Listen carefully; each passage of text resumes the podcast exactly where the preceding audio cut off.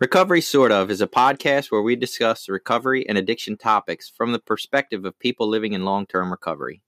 This podcast does not intend to represent the views of any particular group, organization, or fellowship. The views expressed here are solely the opinion of its contributors. Be advised there may be strong language or topics of an adult nature.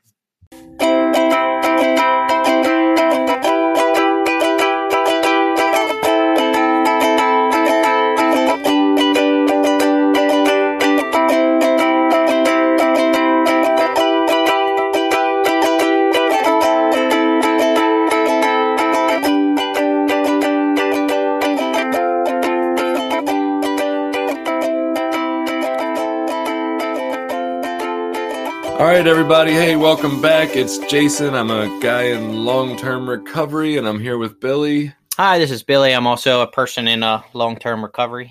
And we're here to talk about recovery, sort of, uh, as always. So, uh, where we're going to start this week, I. My daughters are, are taking a life skills class. Just for reference, they're they're 14 years old. They're in eighth grade. Uh, they're twins. And so, if you wonder why I say daughters and not daughter, uh, so we're in the car the other day and we're driving to their basketball practice and they're telling me about this life skills class they're taking and my daughter's describing it and you know the things they're being taught and this narcan idea. And i you know i shared with them like i have narcan on me right? Like I, something i carry around. They're like really? They're shocked by this. I'm like yeah. They're like why? And i'm like because if i run into a situation where i need it right? I don't know. I mean i, I don't know that I'm going to encounter that in my life, but I might. Who knows? And why not have it? Uh, so they're they're going on about more of the stuff they're getting taught, and then my daughter says, "Yeah, and we've we heard about these Narcan parties they're having," and I'm like, "What?" And she's like, "Yeah, the people are getting a lot of Narcan together." Uh, and if you're not familiar with this, so Narcan is uh, it's a drug that if you have overdosed on an opioid, Narcan is a drug that you can administer that hopefully will kind of kick the uh, the little dealies out of the receptor sites in your brain and revive you to some extent, right? It like reverses the effect of what the opioid is doing, um, and so it can it has saved a lot of lives. It has brought a lot of people back who are in the process of overdose, um, and you can read all about it online. But what my daughters were saying was they're being taught that there's these ideas of Narcan parties, and so what happens is a lot of addicts I don't know, five, ten addicts uh, that are in the neighborhood. They all get together in a basement and they get all these different uh, heroin and, and fentanyls from all around the neighborhood, right? Like they've pulled together all this money to throw this large party uh, of all these mix of heroins and fentanyls. And then what they do is they're they're going to have a, a party and they're going to overdose on purpose, right? And and so and then they're going to bring each other back and this is the whole concept of a Narcan party is that all these individuals are going to take all these different heroins and fentanyls in some overdosing uh, way, and then they're all going to administer Narcan on each other and continually bring each other back.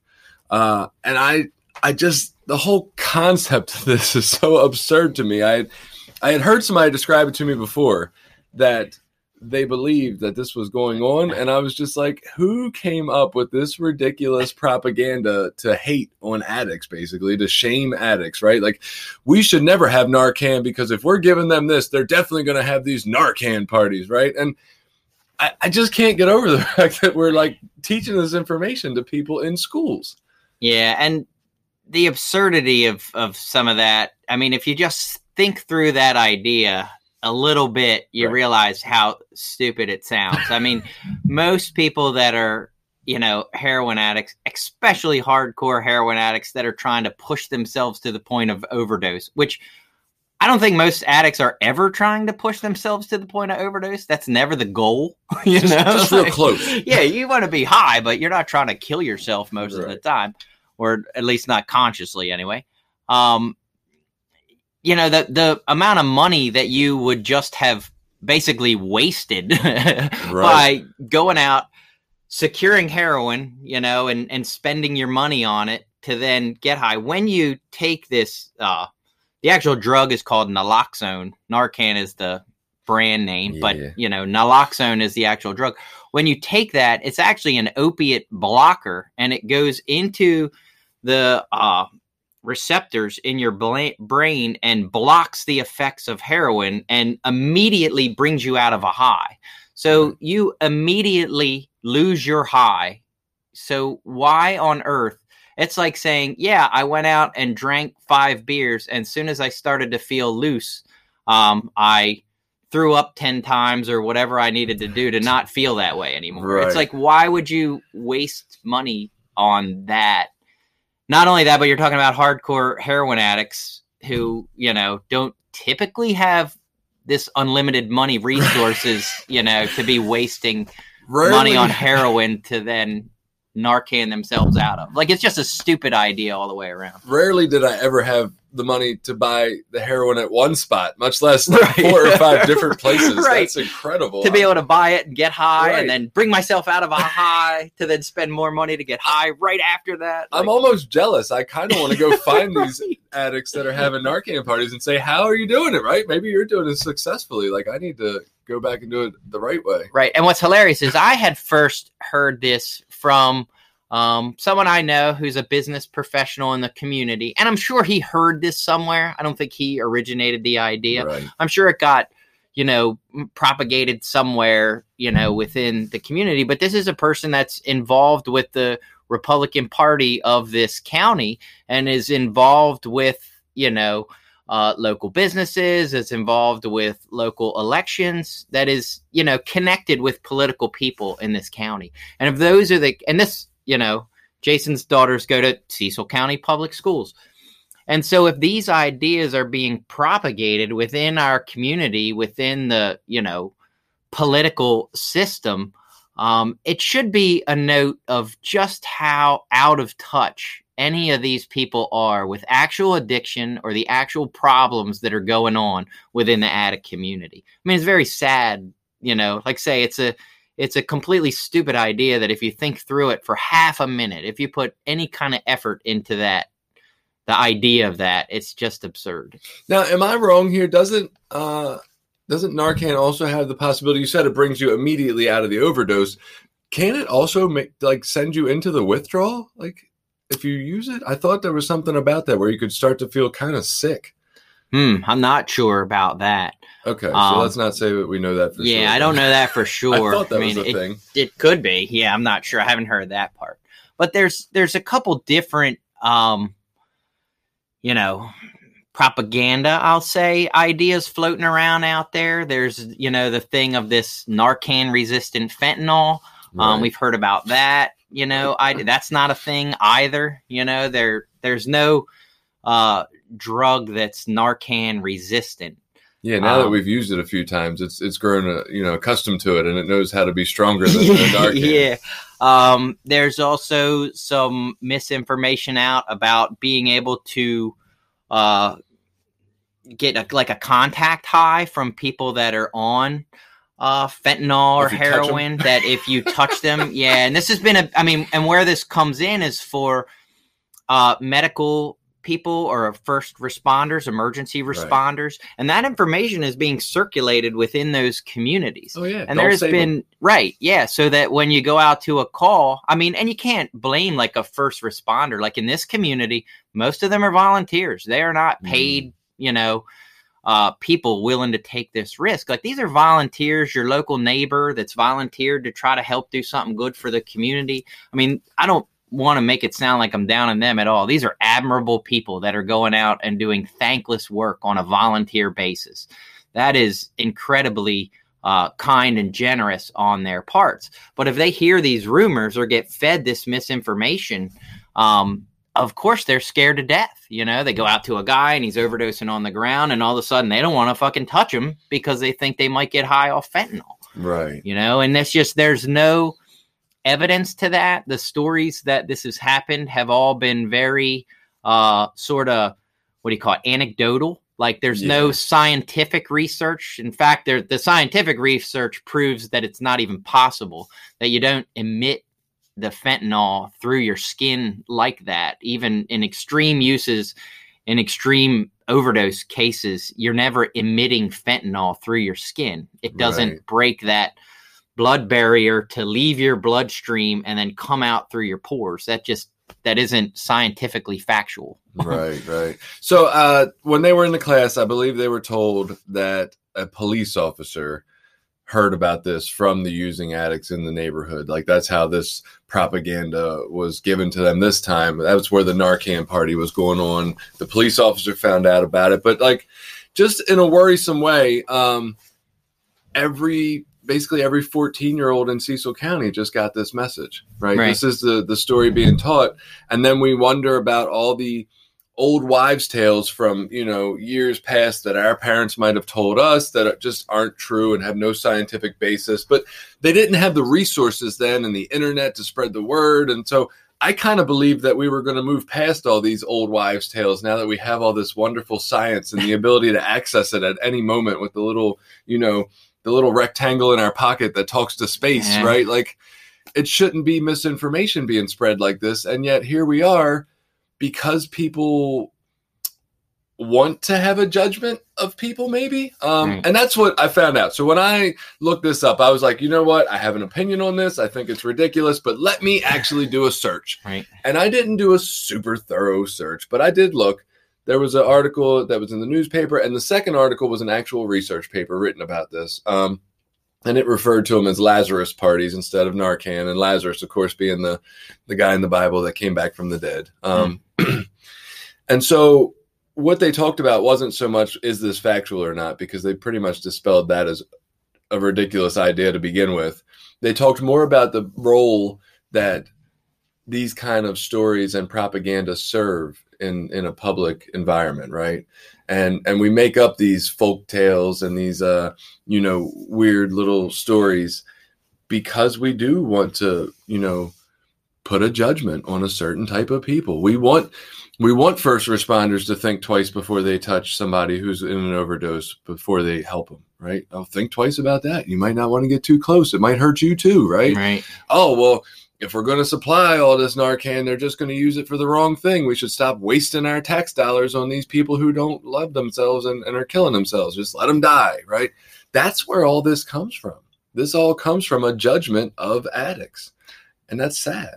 Yeah, there's a, a lot of that that happens. I mean, when you really, if anyone took the time to really dig into a lot of the harm reduction techniques that are coming out now and becoming a little more well known and a little more popular. Um, and looked at the research on, like, say, the scientific evidence on how one, uh, the war on drugs over the last 20 years and our efforts to arrest and lock up our way out of this problem. You can look into that all on its own and realize what an abysmal failure that's been.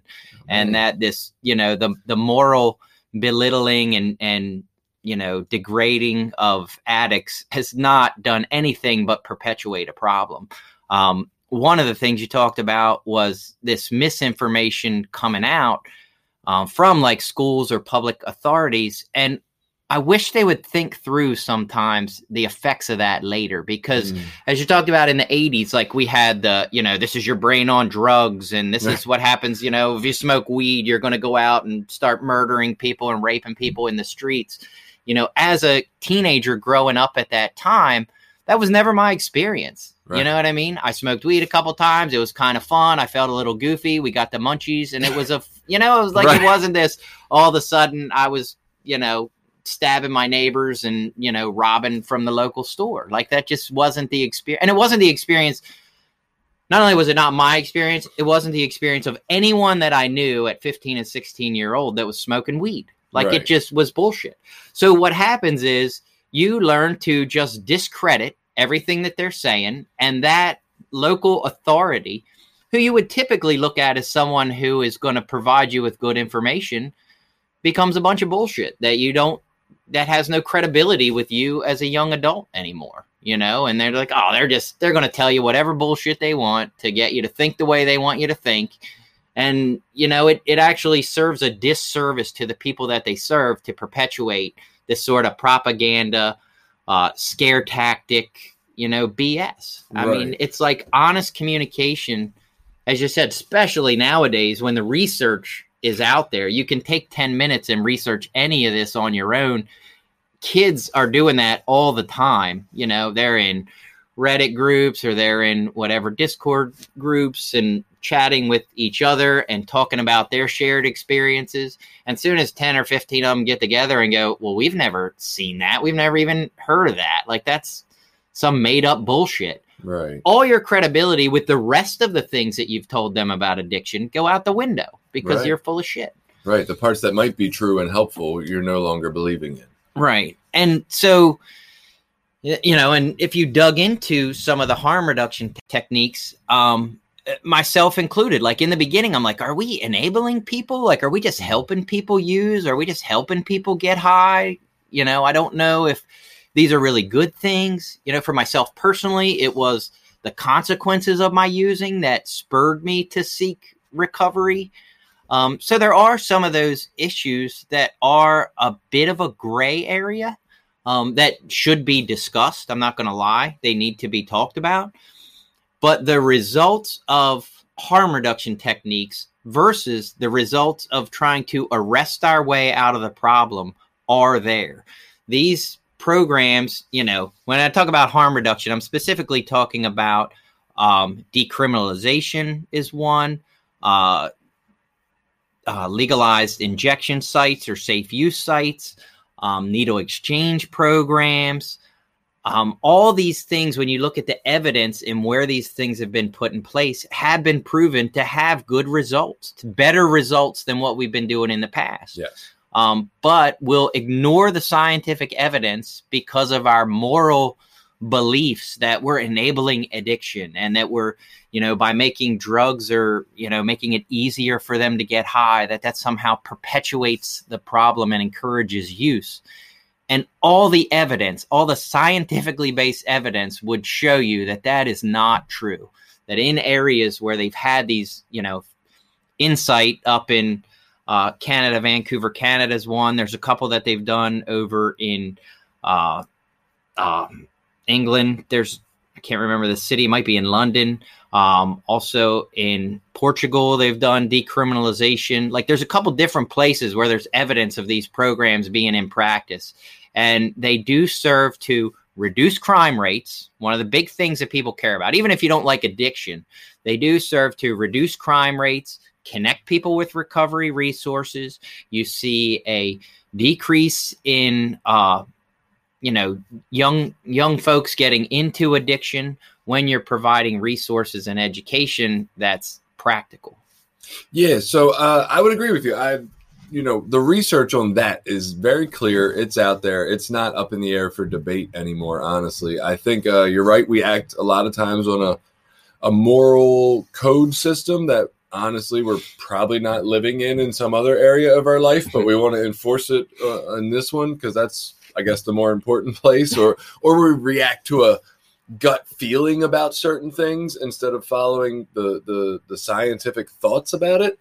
Um, so even the scientific point pr- points that way, right? Their their proof is showing that this is the better way to go. And I would say even my own experience, even though I w- I'm with you, I kind of had some questions about it at first, and maybe there's some gray area around this. Like my experience, I think when I look at it, really proves that this is probably the way to go too. So I remember coming in and I had all these consequences and I said, "Oh, that must be what it takes to get to the point of being done, right? This this bottom that I hit must be what it takes." But then after I'd been around and heard enough people's stories, I heard that different people had different bottoms, right? Some people came in and found the same recovery I did who still had their jobs and still made really good money and and weren't in you know about to go broke or homeless or any of that. Like they had just completely different bottoms that were spiritual in nature or or some other method of you know hitting a bottom that was annoying enough that they wanted to do something about it.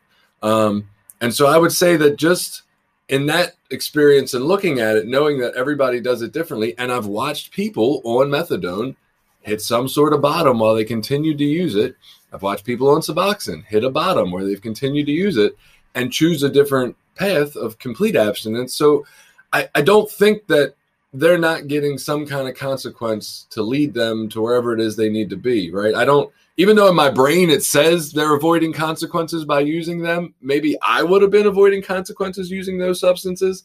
But people are still finding that, using them, hey, I'm staying alive for today, but I'm still finding reasons in the long run that I don't want to be on this for the rest of my life. Right. And even for myself, I mean, when I got, you know, when I found recovery this time, like uh, methadone was always available. I knew about methadone programs. I knew what they were. Um, it wasn't like, you know, I didn't choose that path because it wasn't available to me. No, it was there. I chose a different path because it just fell more in line with what my goals and what my morals were at the time. Right. Um, I think sometimes when we talk about addiction and entering in this path of recovery, um, and don't get me wrong, I get as defensive about this word recovery and what that means, and that can be a whole conversation. Um, there are some applications of it that I find offensive, but whatever. But when we talk about recovery for individuals, we have to look at what are the goals. And if your goal is to say that anyone that has a drug problem should be abstinent, um, you're just setting yourself up for failure. You yeah. know, you're setting yourself up for just utopia that's never going to exist. And if you go out to say, you know, some you know, young lady who's out there prostituting on the street or some guy who's, you know, sleeping in the the local storage unit down at the end of the block. Um, to say to that guy, hey, if you just stop using drugs tomorrow and start going to some 12 step meetings, your life is going to be great. And you're going to be living in a house and you're going to have a job and you're going to have all these things. Like that jump is so monumental, you know, in their head. It's like, wait a minute, you know, just stopping doing drugs. No offense, but usually they have way more problems than that, whether it's legal, financial, mental health issues. You know, there's a, a myriad of issues that lead people to hit that bottom. Not to mention that years of drug abuse have severe effects on your mental capabilities. You right. know, and there's there's two glaring problems with the, the theory you just uh, you know laid out that people have. One is that they not only say that abstinence is the only way, but now right? It's right. not like, uh, yeah, hey, let's work towards abstinence two years from now, right, or three some, years from now, some right. MATs, you know, some medically assisted treatment to get there. Right. It's abstinence the only answer, and it's the answer now, right? Right, right this minute, it. right, right. Uh, so that's the one problem, right? There's no method of getting there if you are in a space where you need some more help to kind of get to that process. The other problem with that idea is what in these people's lives who have this judgment that that complete abstinence is the only answer now what are they not living like what are they participating in that's probably not healthy for their life that they're well aware of and they just have no ability to stop right? Is it overeating? Is it eating fast food too many days a week? Like what are they killing themselves with? Is it eating too much sugar like there's always something going on that people are doing that we wish we could change. In my experience, I have never lived a, a point in my life where I'm like, man, I don't need to change anything. I'm living perfectly healthy, right? Uh, I'm not, uh, I'm not smoking, so I'm not removing years of my life. Like the, there's always something to work on, and so I'm like, okay, if these people really believe that you can just stop at any point in time, then why the fuck aren't they stopping whatever it is they're doing that's leading them to die sooner? Yeah, and not only that, I mean, what worked for them doesn't necessarily work for someone else. I mean, Absolutely. I can tell you myself, like diet wise, like I don't eat all that great. I'll have times where I do better than others, but you know, I have historically, I'll eat a bowl of cereal right before bed or a bowl of ice cream or chocolate or whatever. And just genetics, I have a really high metabolism you know i burn it off. I right. don't store fat like a different person. So it's not fair of me to say to someone well if you eat what i eat you would be thin like i'm a fairly thin guy. I'm six foot tall and like 160 pounds pretty thin pretty lean. Um and i don't necessarily it's not because i'm some you know regimented eater or that I have all this willpower that, you know, no, I eat like shit. I eat terribly, right. but I just don't put on weight because of my genetics. So, in that vein, if I said to someone, oh, if you just eat exactly like me, you'll be my same build and weight, that's just not true. And right. it's the same for someone's mental health or someone's addiction problem. Like, whether you do what I do or not doesn't necessarily mean you're going to get what I got from it or even gain the same benefits intellectually or spiritually that I got from right. it. Um, I think what we need to do is help people set more realistic goals. I mean, if you said to someone, "Yeah, my goal is to run a marathon," and they've never ran, you know, a day in their life, you wouldn't tell them, "Okay, well then go out tomorrow and start running, you know, 26 miles and see how you do." Right. Like that would be terrible After you advice. get 26, then the next day you can do the point two. Right. It would be completely discouraging. It would be completely, you know, you would feel just hopeless. It would feel like a hopeless accomplishment. You would say, no, let's get out there. All right, let's get out there and start running, see where you can run. And maybe if we can meet people at that place of saying, okay, what's what condition are you in now? Are you homeless, shooting up with dirty needles, you know, running the risk of whatever health ailments, hepatitis or whatever, you know, AIDS or whatever other how can we get you at least to a place where death isn't looking you in the face every single day every moment? Like let's get you to some kind of stable spot. Maybe that's with you know counseling along with uh you know medicated assisted treatment. Maybe that's an inpatient facility. Maybe that's an inpatient mental health facility. I mean you you try to address each person and meet them where they're at and give them like what i would consider a realistic goal that keeps them encouraged and hopeful. And it doesn't mean that, you know, abstinence can't be the end goal five years from now, but maybe that's never their fucking goal and that's okay for them. Right, You know, maybe right. it's okay that they say, I don't really want to be abstinent. Okay. Well, how do we keep you from, you know, dying, killing yourselves, resorting to criminal activity? Because those are the things that make our communities unsafe.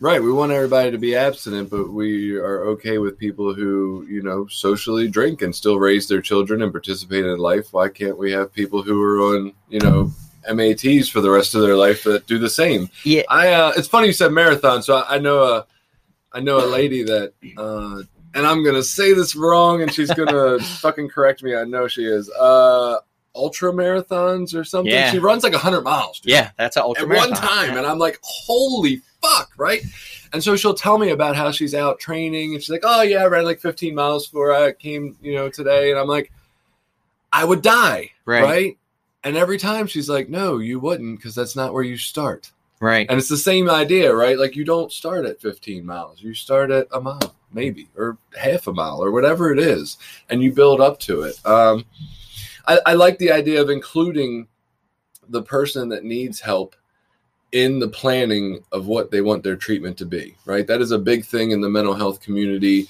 uh, at least in the type of therapy that i do and i'm familiar with. Like we always include like what is it you're here for? Maybe I see a whole lot of stuff in some of my clients where they need to like, oh my god, you need to do way past that, right? but if that's not what you want, we're never going Right. to get there. We're never Like, gonna do it. What is it you are trying to get, right? I just want to help you get there. Once we get there, maybe you want something more. I don't know, but like right now, like what do you really want and are willing to work towards? Right. And even as a using addict, like I didn't like morally and probably intellectually, I knew that I needed to stop using drugs. I mean, I I didn't necessarily think drugs were ever like good for me or that they were helping my life in any way. Like I could see the obvious uh problems they were causing for me, but I didn't think that I could stop. Like I didn't believe that there was a way out or that that would ever get better or ever change. And it wasn't until um that change and that hope became my goal that I bought into the idea. Cause like say, I got locked up my first time at 17. They were like, Hey man, you have a drug problem, you know, sent me to rehab. It was obvious. Like it was Right. and I knew that, you know, I should stop. But until I bought into the idea that I needed to stop, until I made the decision, which is part of when we talk about step work, like that's part of that first three steps is understanding, like, look, I need to make this decision that this is what I need to do.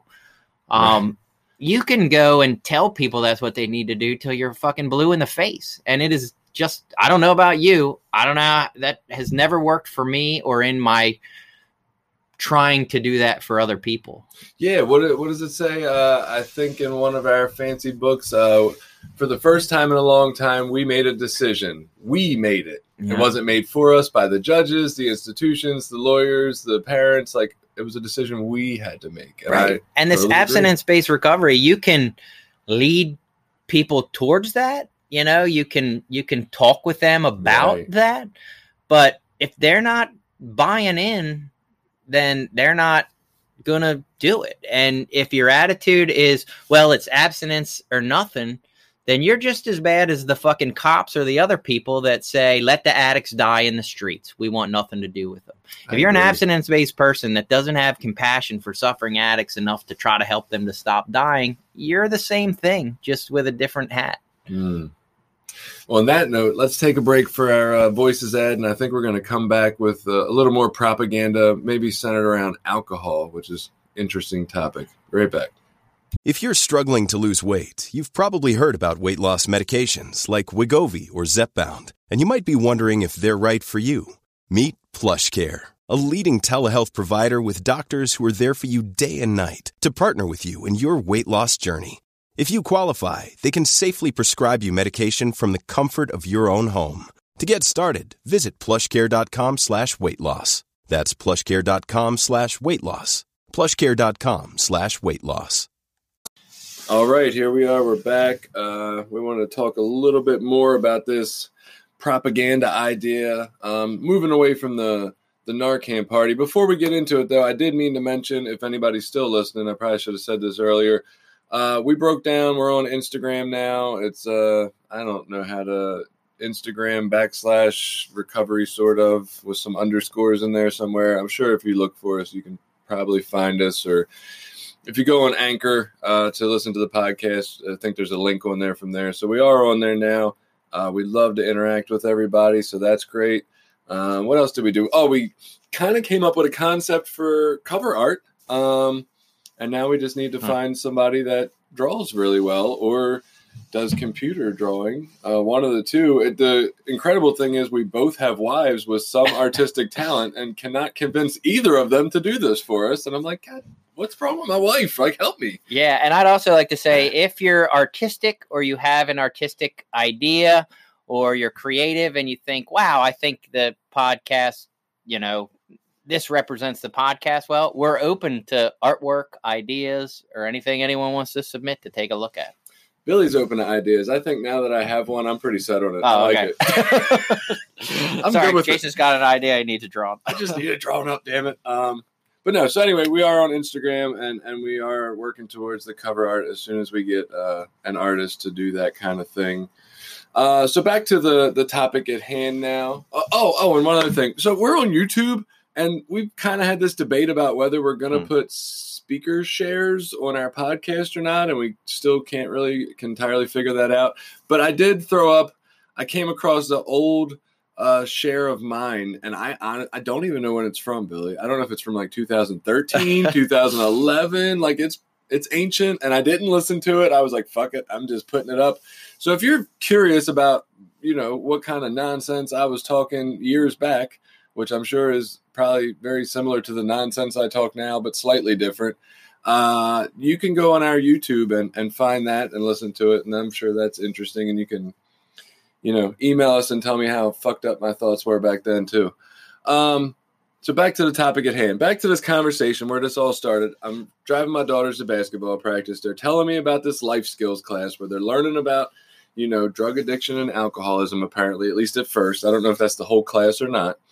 And so they learn about the Narcan party. I, I, tell them how ridiculous that is. And then they continue to tell me about this life skills class, which I got to say, I'm happy they were talking to me about it. It's pretty neat that they wanted to talk to their father about something. Maybe they just thought I could identify. They do know my history, right?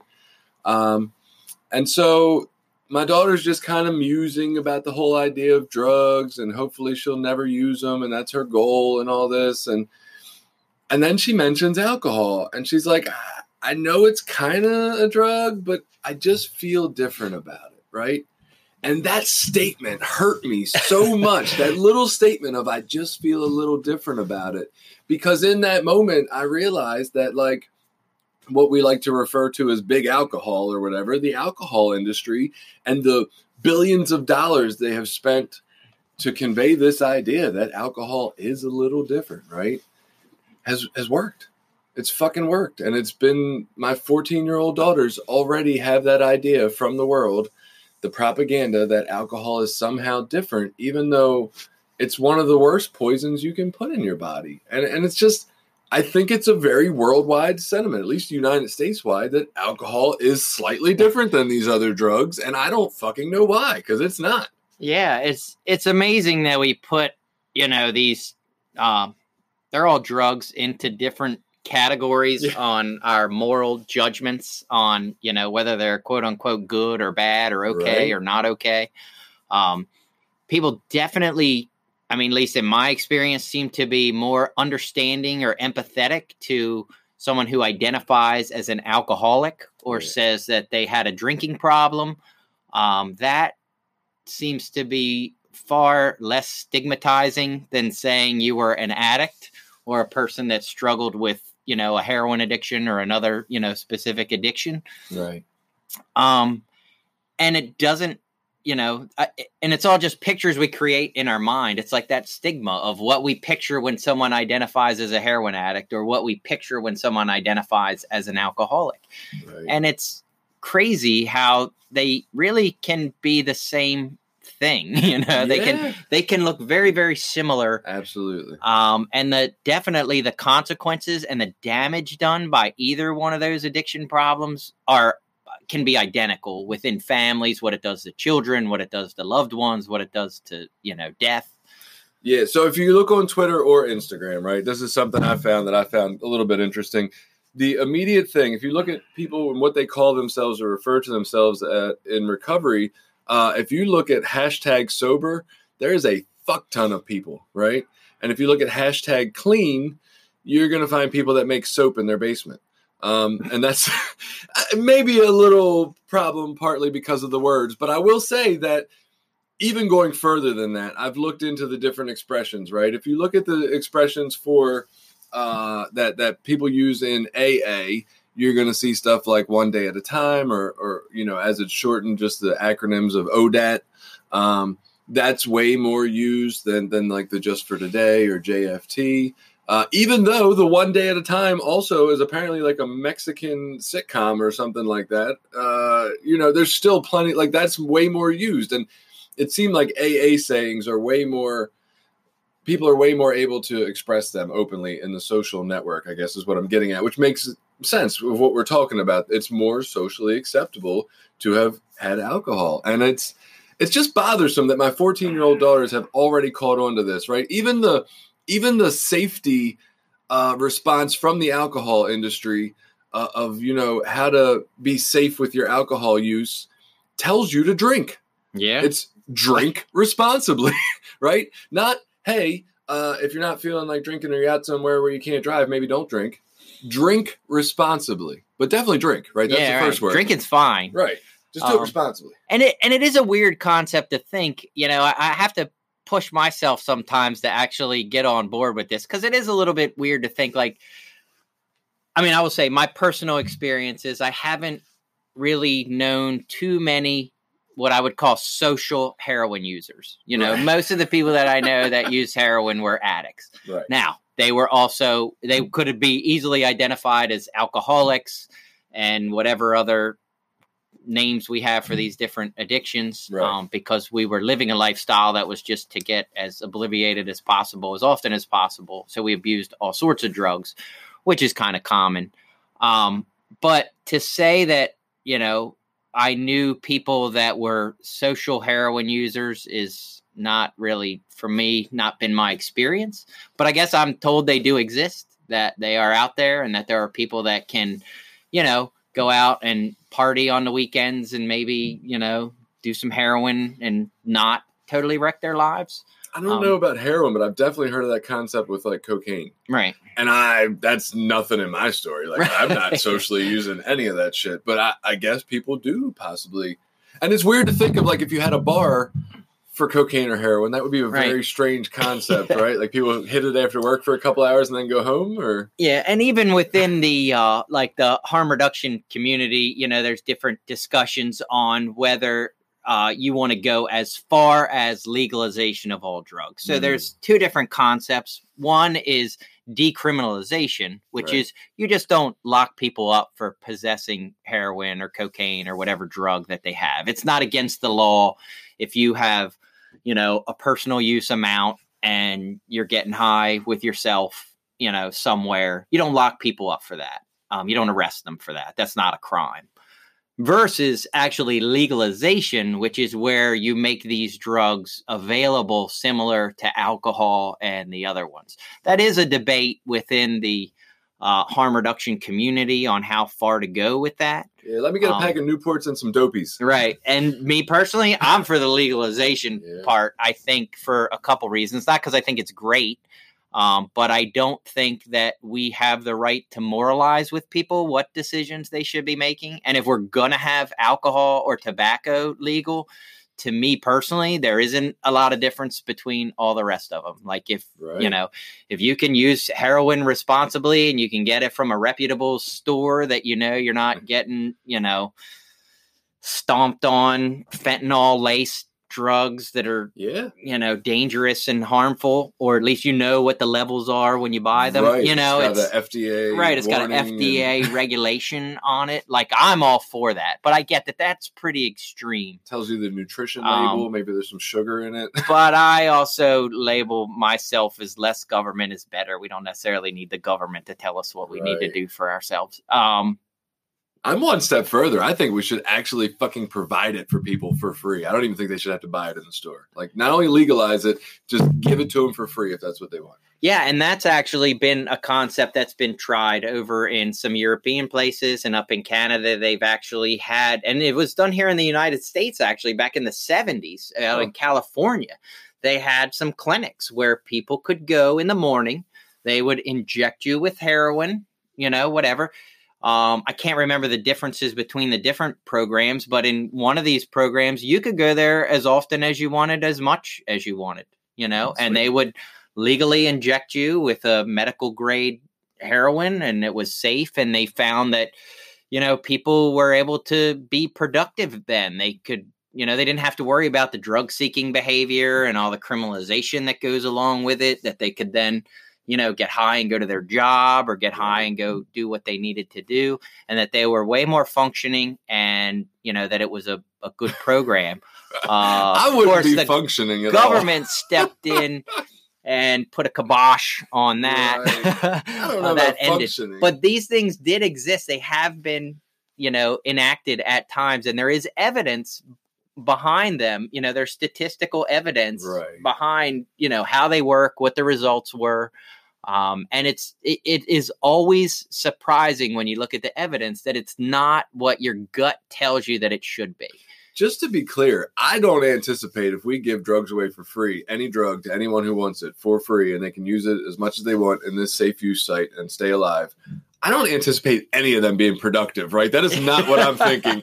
I'm just thinking they're not robbing people. They're not stealing from the store. They're not driving up consumer prices and people's misery and jail prices and all these other things. That's my goal. Like to it's the harm reduction option, right? right. Let's not continue to cause all these extra costs we have in our, our lifetime. I'm not anticipating they're going to work and like, you know, mm. providing a service to the community whatsoever. Yeah, and it's I mean it is hard to get the whatever I'll call it moralism, pure puritanistic values out of all of this. Right. I mean, we, you know, in this country take like say the the medical field. Like we don't uh, overly moralize and chastise people who are heavily obese or overweight and that eat excessively to the point of heart conditions and heart ailments. Right. We provide them every possible medical option available. Yes. You know, to sustain and improve their life. And we keep giving them the information on healthy diet and exercise and all that stuff.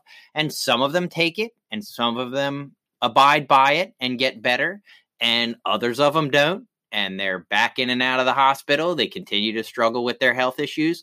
And we don't, as a society, ever seem to go, ah, fuck them. They made bad choices with their life. They don't get to, you right. know, we're not treating you anymore. Just go die in the street. They're all go having Big Mac eating parties. right. right. They're having McDonald binge parties, right. you know, and then it's just crazy that we moralize addiction in this way, you know, and I don't know. The the more I study about it and the more open minded I try to be about it, um, the, the more shocking it is that this has been our approach. And with all the okay, so look, we're going to decide that one drug needs to be legal, right? That's our goal. Uh, and I hate that idea, but if that's what we're going to do, I can tell you right now from my uh, little bit of studies and, and learning on the subject, alcohol is not the safe one I'm choosing as the one we make legal, right? It's not the one that's best for us. It it promotes like violence. It promotes a culture of uh, you know, possibly a culture of, of sexual assault. Like it promotes a whole lot of ideas that aren't good for people. People are dying in car accidents because they're driving, unsafe and risky behavior, like prom- promiscuity that's that's not safe and, and chosen. It's very not the drug I'm going to choose if I get to pick one. All the internal uh, damage to your bodily organs. Uh, I do think not that I, I think any of these is a great idea, but but marijuana is probably the safer option of all of them. Uh, if we're going to have one legal one in the United States, maybe we could have you know marijuana bars and people can frustrate everybody by driving 15 miles an hour on the highway and uh, you know sitting sitting at stop signs waiting for them to turn green. Like, I think that's the better way to go. I just, I, when my daughter said that out of her mouth, man, the thing that really came to mind was, fuck, they won. Yeah. Right? All that money won. Yeah. They've, they've sold the idea and we've bought it hook, line, and sinker. Yeah. And I mean, when you look at the statistics on alcoholism and alcohol related deaths, so that's, they call it alcohol use disorder now. Um, you know, one statistic I was looking at here from 2018. Uh, this came from the Journal of American Medicine. Uh, 14.4 million adults 18 or over, plus another 400,000 adolescents between 12 and 17 suffered from alcohol use disorder in 2017. So, I'm sorry, 2018. So that's, you know, f- almost 15 million people suffer from abuse. This isn't just use, this is right. abuse. And yet, you know, that's fine. Alcohol's great. It's perfectly legal and safe. Um, I also know deaths wise. Uh, well, just to note, that's who sought treatment, right? right? Like that's that's the people that got caught or, or hit a bottom. Like that's not everybody, right? That's yeah, that's not there's even still, counting. There's still your dad out there talking about I go to work every day. Not your dad in particular, but somebody's dad. You know, I go to work every day. I'm not an alcoholic. Yeah, and uh, you know, annually, uh, on average, eighty-eight thousand people per year die from alcohol-related incidents. Some of those, you know, obviously accidents and things. It's also some from alcohol poisoning. Um, basically, alcohol is the third leading cause of death. Uh, the first is tobacco, and the second is poor diet and physical activity. Right. So you know, yet we, uh, you know, moralize addiction as being this terrible thing you know, if you're an opioid addict, but you can be an alcohol addict, and it's perfectly okay and acceptable and legal because, yeah, right, or or addicted to tobacco and you know those things are fine, but yet we look at drug addiction as something different. Right. And historically, I mean, and it's not a historical thing. If you look historically back through time, you know, different cultures have been using uh, psychedelics and you know mm. different uh, drugs for medicinal or spiritual practices. I mean, drugs have been around a right. long, long, long time. And we haven't had these historical levels of, you know, drugs of abuse and, and, uh, deaths and those things until fairly recently. Right. Um, I think a lot of this gets back to the point of what do you think addiction really is? And we need to stop blaming the substance. You know, it's not the substance's fault. And I mean that for alcohol too. Like say alcohol isn't the problem.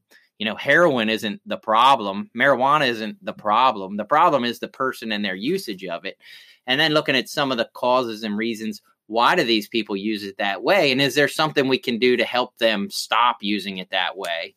Yeah. Um, and, well, and oh, go ahead. Uh, and you know, to just moralize at them and and lecture them and tell them how wrong they are is not working. Like if even if you believe it's the right thing to do, when do you just go, "Hey, this," you know, whether I believe it's the right thing to do or not, it isn't working. right, right. When do you acknowledge failure instead of blindly moving forward? Right. Uh, and I think what you're talking about comes a lot into play of culture, right? Um, we look at gun violence, right?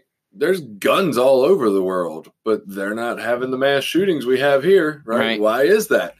It's got to be the culture that we we we put out there, and and I think part of it is this puritanistic view. And I look, I'm not against having morals, right? I, I believe in having some morals, but the country was kind of founded upon the idea that we don't want other people to tell us what our morals should be. We don't want other people to tell us what fucking church we should go to and what religion we should Right. have, right? We don't want other people to tell us exactly what morals we should have. And yet, ever since we got here, we've been telling everybody what fucking morals they should have and then feeling like shit when we don't live up to them. Right. I think that's the problem, right? We all like have this self hatred because we're shamed about not being able to live up to these morals that we're not even sure we believe in. And so we have these mass shootings and gun violence. We have this overuse of, of drugs and, and again, here I am. I've bought into it too. The alcohol company's got me. Right. Drugs and alcohol. Right. Alcohol's a fucking drug, right? Right. Why do I got to separate them? But I do every time. Um, if it's killing the, if it's the third leading cause of death, why do we not realize that maybe it shouldn't be legal, right? Right. I, I just don't know. I mean, I get that it didn't work very well when we tried to make it illegal, but I, I'm really confused by it. And then, so I was on Instagram, and, and I'll give credit. I don't know if this person invented this, probably not, because it's got a quote. But Sober Story 2020 had a, a little picture with some words on it, and it's credited to Ed Latimore. But I love this idea, Billy. Alcohol is the only drug where if you don't do it, people assume you have a problem. Right. That's a fucking incredible statement. If you Yeah. don't drink, if you're not willing to go to happy hour with the guys after after work one day, or you don't go to the company Christmas party because you don't drink and that's what they do there, wh- why? Right? Yeah. What's what's oh, wrong? Oh, loosen up. Have a beer or two. It's fine. You'll be good. Yeah. That's an incredible thing. How how wondrous are the advertisers for alcohol that they've managed to make it if you don't do it, something's wrong with you. They're brilliant. I need them to fucking advertise for my podcast, really. Like right. Yeah. they can fucking Right. sell anything. and you know we we see this now like the the overreaction i'll call it overre the overreach of blaming the substance again come with the uh, opioid addiction they're taking pain pills away from people that actually legitimately need them and should have them you know we had a story um a family member had a ruptured gallbladder um and you know it ruptured they had to go and do all this surgery they had to you know clean them all out. Um after that he had some infections and stuff and this is a guy that works in the medical industry. He's a uh forget the name the person that reads don't know if you remember what that's called but X-ray technician. yeah, X-ray technician. No, There's a, that's the there's a fancier X-rays. name. Yeah, I don't know. There's a fancy name for people that ra- radiology, something. Radiologist. Yeah, something know. like that. Let's yeah, radio. Anyway, Yeah.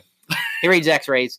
So he works in a hospital in the medical field. Why he was going through all this, they had given him some pain medication. He was still in a lot of pain, and he had to go to them and say, "Hey, can I get more pain medication?" And they said no. Mm. They said, "No, you can't have any more. We're we can't give you any more now." So here is a professional person in the medical field who's suffering Right. through a you know a horrible experience, and they're telling them, "No, you have to lay here in pain." Um, because we have what I believe is a social problem, not a Right. you know substance problem. We have a social problem. Um, so you have to suffer as a consequence. I mean, it's it's just terrible. And this is coming from the medical profession, who you would expect to be the most educated, the most up to date on the science and research between what we know causes addiction, between the links between the actual substance, you know, substances of dependence and addiction. You know, it's it's incredible. It is. And so to kind of bring this idea to a close, I guess really what uh, we're hoping for, and then definitely at least what I'm hoping for, I don't want to speak for Billy too much because we disagree a lot. Um, it's just that if you have an opinion about, you know, MATs or, or, or anything really, complete abstinence as the only path to recovery, maybe we can just take a little softer stance on it, right? Maybe it's, uh, okay, abstinence is a great way to recovery. Um, and, and there's some other ways out there that that really don't take away from abstinence, right? Like if people find recovery in MATs, that doesn't take away from abstinence based recovery. In fact, that makes somebody who has found abstinence based recovery able to feel that much more special about what they are doing, right? That's really powerful that they're doing that. And I don't think that allowing people in MATs to also be considered on a recovery path takes away from that. I think it makes it even more special personally. Yeah. And I think that sometimes we need to look at, you know, what are our goals? What, what do we want for other suffering addicts? I mean, obviously, again, abstinence can be the main goal at the end, if that's the way you want to look at it, the, the top goal. But if we set some lower goals of just less suffering um, and trying to help people reach a place where they can get stable and in a healthy environment with mental health counseling or addiction counseling and then build towards abstinence you know it doesn't have to be a immediate uh, thing that we do right away yeah and so we we'd love to get your thoughts uh, we love everybody's input i think this conversation gets better the more input we get. Uh, like I said earlier, we're on Instagram now. Find us there, Twitter. Um, tell people about the podcast who listen to podcasts that you think might be interested in you know participating in the conversation. We'd love to hear your views. You can email us. You can leave a voice message for us. Like all of these things exist and, and we literally really do want your input. We might mention it and talk about how awful we think it is but we do want it at least to to have concepts and ideas. Uh, so, with that being said, uh, everybody have a good week. That wraps up this episode. Please subscribe, rate, and review this podcast on your preferred platform. If you have ideas for topics you'd like us to talk about or just want to add an opinion, contact us through Anchor, email us at recoverysortof at gmail.com, or find us on Twitter at recoverysortof.